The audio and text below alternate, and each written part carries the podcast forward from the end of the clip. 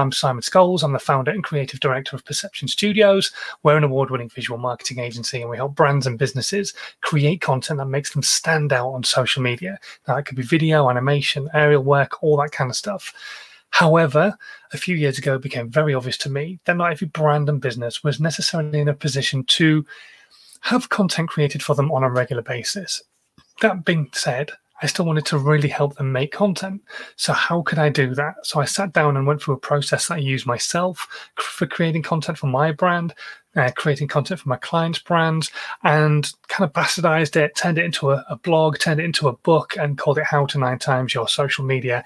And that's what these broadcasts are all about. It takes you through everything from planning to podcasting and a whole bunch of stuff that goes on in between as well which is just generally about getting you creating content for your brand and for your business using my second favorite word in the world free.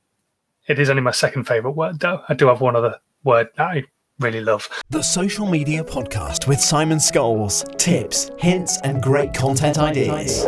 Um, anyway, so today we're going to talk to you all about uh, YouTube, uploading a video to YouTube, some of the simple things that you could definitely do when you're uploading your videos to YouTube, and some of the mistakes I see people making all the time. So you're not the only one who makes them if you do this. Just some of the simple mistakes I see quite a lot when I'm out on the platforms and looking at other people's content. Very quickly, a quick hello to Miles, who's just joined us. Thank you very much, Miles, for joining us on Facebook. Um, and I'm doing very well indeed. Thank you very much. Um, although Mini Boss is tiresome today, shall we say. Anyway, right, moving on. We're just going to get straight into the subject matter today YouTube. You're uploading a video to YouTube. So, what do you need to put into that video? Now, I don't mean the video content, the video content's up to you. We can talk about that another time. Maybe we could have a one to one about that and talk about your content for your video, for your brand, and for your business another time. But there are a bunch of options for you available when you're uploading your video. So the first one you're going to come to is the title of the video. What do you need to put in here? Well, this was something I learned from Alan Spicer, YouTube expert, a few months ago now, and this is one I want you to take away with you. You've got 50 characters. Now, you've got actually a lot more than that, but when somebody is looking at a YouTube video on their phone on the app, the actual app will only show the first 50 characters of a title of a video. So you've got basically 50 characters to really get what the name of your video and what the video is about out there for people to stop them in the tracks and make them want to click on your content because the title is one of the main things people will actually take a look at and click because of. The other thing is actually your thumbnail. So these two things are really, really important. Your title, try and get it in under 50 characters. The second thing, like I say, is actually finding a way of making your thumbnails stand out for your audience. Now, um, I'm not an advocate of it. I don't. I'm not getting paid by them, uh, but vidIQ is a really great way of doing this.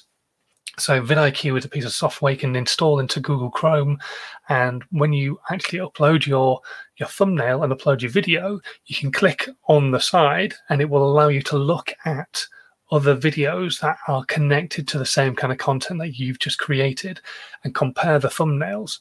So you can go, yeah, mine stands out, or actually mine needs a bit of work, and you can kind of bastardize what they've put and put it into your own content and kind of steal their ideas for want of a better way of putting it. So really try and make your thumbnail pop. If it's all about you, make sure your face is nice and big, all that kind of stuff, all the simple, useful thumbnail tips are available on other videos, but make sure your thumbnail definitely pops and use apps like vidIQ to help you see the difference between your content and somebody else's, especially when they're along the same type of lines of content that you're creating. If you're a gamer, you know you've got to make it pop. If you're a vlogger, you've got to make it pop. If you're a business, you've really got to make it pop because people are not necessarily always going to stop on an accountant's video or on a plumber's video, but they might do you just got to make it possible for them to do so. The next thing you'll come to is description. Now, this is one of the areas where I see a lot of people making huge mistakes. The first is thumbnail, and they will just let the thumbnail be picked by the video. It'll be a still frame taken from the video, and it'll end up with them something like like that and then it's not a really great capturing thumbnail the next like i say is description description is so important when it comes to putting your YouTube content out there because getting a description right is a really great way of helping people understand what your video is about. So, again, when somebody is searching on a desktop or a laptop, YouTube will allow them or allow the user to see the first three lines of the description. So, that's a really great chance for you to get as much as you possibly can do about what the video is about into those first three lines. It's also a really great chance for you to think, right, I've got the title, what and whatever your title is, getting that into the first three lines as well, because that way it really reinstigates the fact that it's not a clickbait title. So a lot of people back in the day used to use clickbait titles just to draw people into videos, and then there was nothing about what was in the title within the video. So this is a really great chance for you to overcome that mindset of what people are in, still who have used YouTube in the past, and actually really draw them in going, okay, yeah, this is definitely going to be about that particular subject because it's in the description box and it's in the thumbnail this person would really have to be fully clickbaiting people to just kind of completely um, get this all wrong. So try and get what your video is about into the first three lines of the description. That doesn't mean, though, that your description should only be three lines long.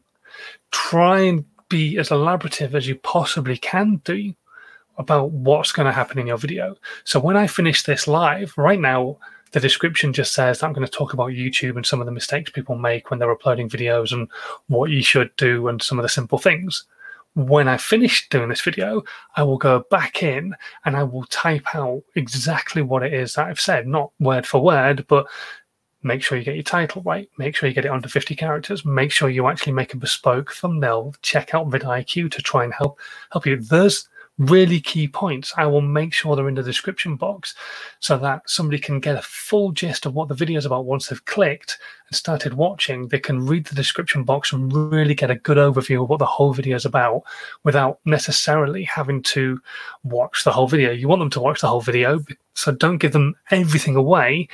Keep it fairly generic, but just keep those kind of key points in there so that people will still want to watch will go, oh, hang on a minute, he's going to talk about this here, he's going to talk about that there. Which brings me on to the next point, which is really important, and it's a fairly new thing, which is time coding. Now, time coding's been around for quite a long time on YouTube, but it's become really far more important in the last few months. They've really started to push this harder.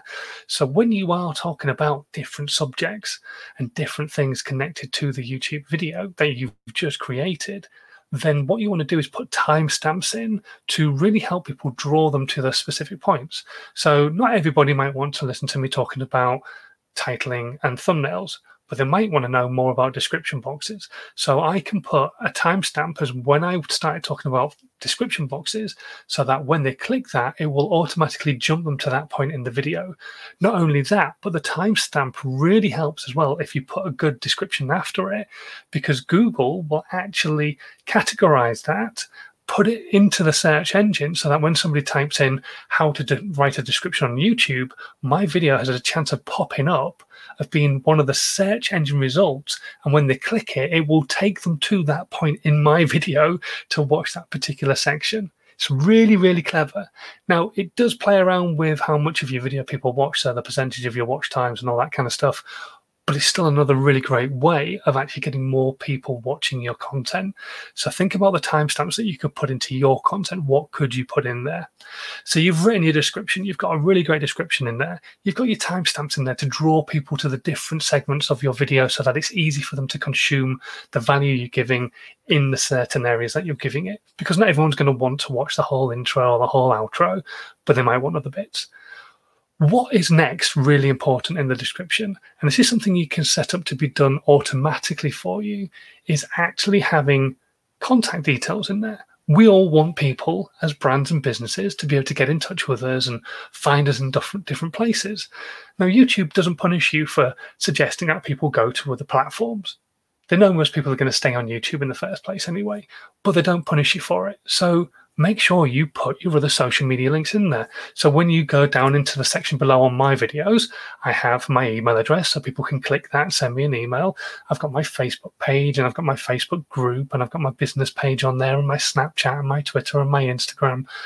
And every other social media channel that I have on there is there because you just never know who's watching where they might want to watch more content and they might want to watch something slightly different. So obviously TikTok, 15 to 60 second videos. Well, there's a good chance somebody might want to watch shorter form versions of what I'm doing right now.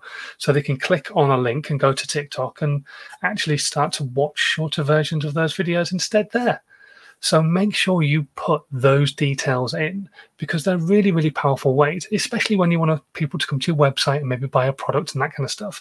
If you don't put your website there, then nobody's going to be able to click that website and go to it anywhere else because you can't put it into your links, you can't put it into your annotations, they don't exist anymore. All those kind of places where you used to be able to put the links aren't there now. Put them in your description box and remember to make sure that they are a clickable link. Simply typing www.iwanttosellmycandles.com is not going to work. It will not become a hyperlink. What you need to put is the full address. So if you've got a security certificate on there, HTTPS colon forward slash forward slash and then your email address. And if not a security, just HTTP. But whatever, put the full address for your website on the description. And that goes for all of your social media channels as well Snapchat, Facebook, all of them. Put the full details in there. Otherwise, they won't be clickable. And then people can't click through. And also, most importantly, because what you will hear a lot from video companies is have a video on your website which is stored on YouTube and it will help your SEO and it will help your dwell times and conversion rates. Well, it's not going to help your SEO if Google can't look at the YouTube video and find your website address and it won't be able to find it if it's not a hyperlink. So you've got to put it in as a hyperlink so that it's easy to click and go through to your website, but also for Google to be able to rank that actual video and the content within the description box and go, this video's had a million views. That's really great. I'm going to use everything that's within it to really help rank this website because the two of those things are connected. Okay, now we're going to come on to the last thing tagging unbelievably important. Now, as Alan said in one of the videos a long time ago, this tagging is way more intelligent than your standard hashtags for things like Instagram or Facebook or even LinkedIn. It's way, way, way, way more intelligent, and the systems behind YouTube are far more intelligent than we ever give them credit for. So, when you're tagging your videos, make sure you actually do this properly. You tag things like what's in your title. You tag stuff from out of your description box. You actually tag what the content is about. You don't try and get clever and try and draw people in with clickbait tags in the hope that somebody who's searching for boobs is going to find your video about doing a tax return. That's not what it's about. And in fact, you'll be penalized for doing something like that by YouTube.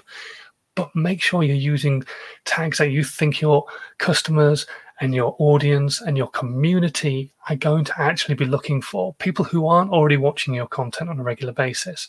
What are they going to be looking for? What do they want from the channel while they're on it? And then they'll type in, How do I make a podcast? And then up will pop a video of mine talking about how to make a podcast quickly and easily. Those kind of things. So, what could you do with your tags for your business, for your voice of authority area, and make them really, really, really easy for people to help them find your content. Okay, those are just some really simple tips, just simple little things that are really important. Get your title right, get it under 50 characters do a bespoke thumbnail. Don't use one of the ones that are just being picked by uh, the, the software when it's uploading the video.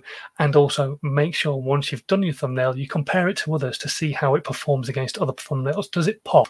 Does it make you want to stop in the feed and actually press go? Let's watch this video write your description, give a full description of what your video is about, and then after your description, make sure you put in your links and everything else and make sure that they're clickable.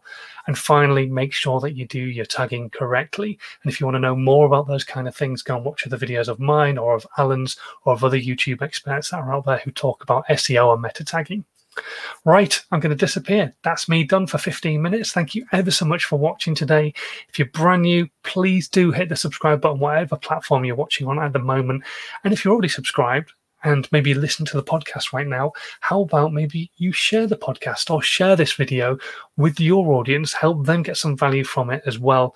But until next time, thank you ever so much for watching, and I will catch you again very, very soon on another episode of Dazed and Confused. But until then, as always, please continue to stay safe and have a good weekend. I'll see you soon. Bye. This was a Perception Studios production.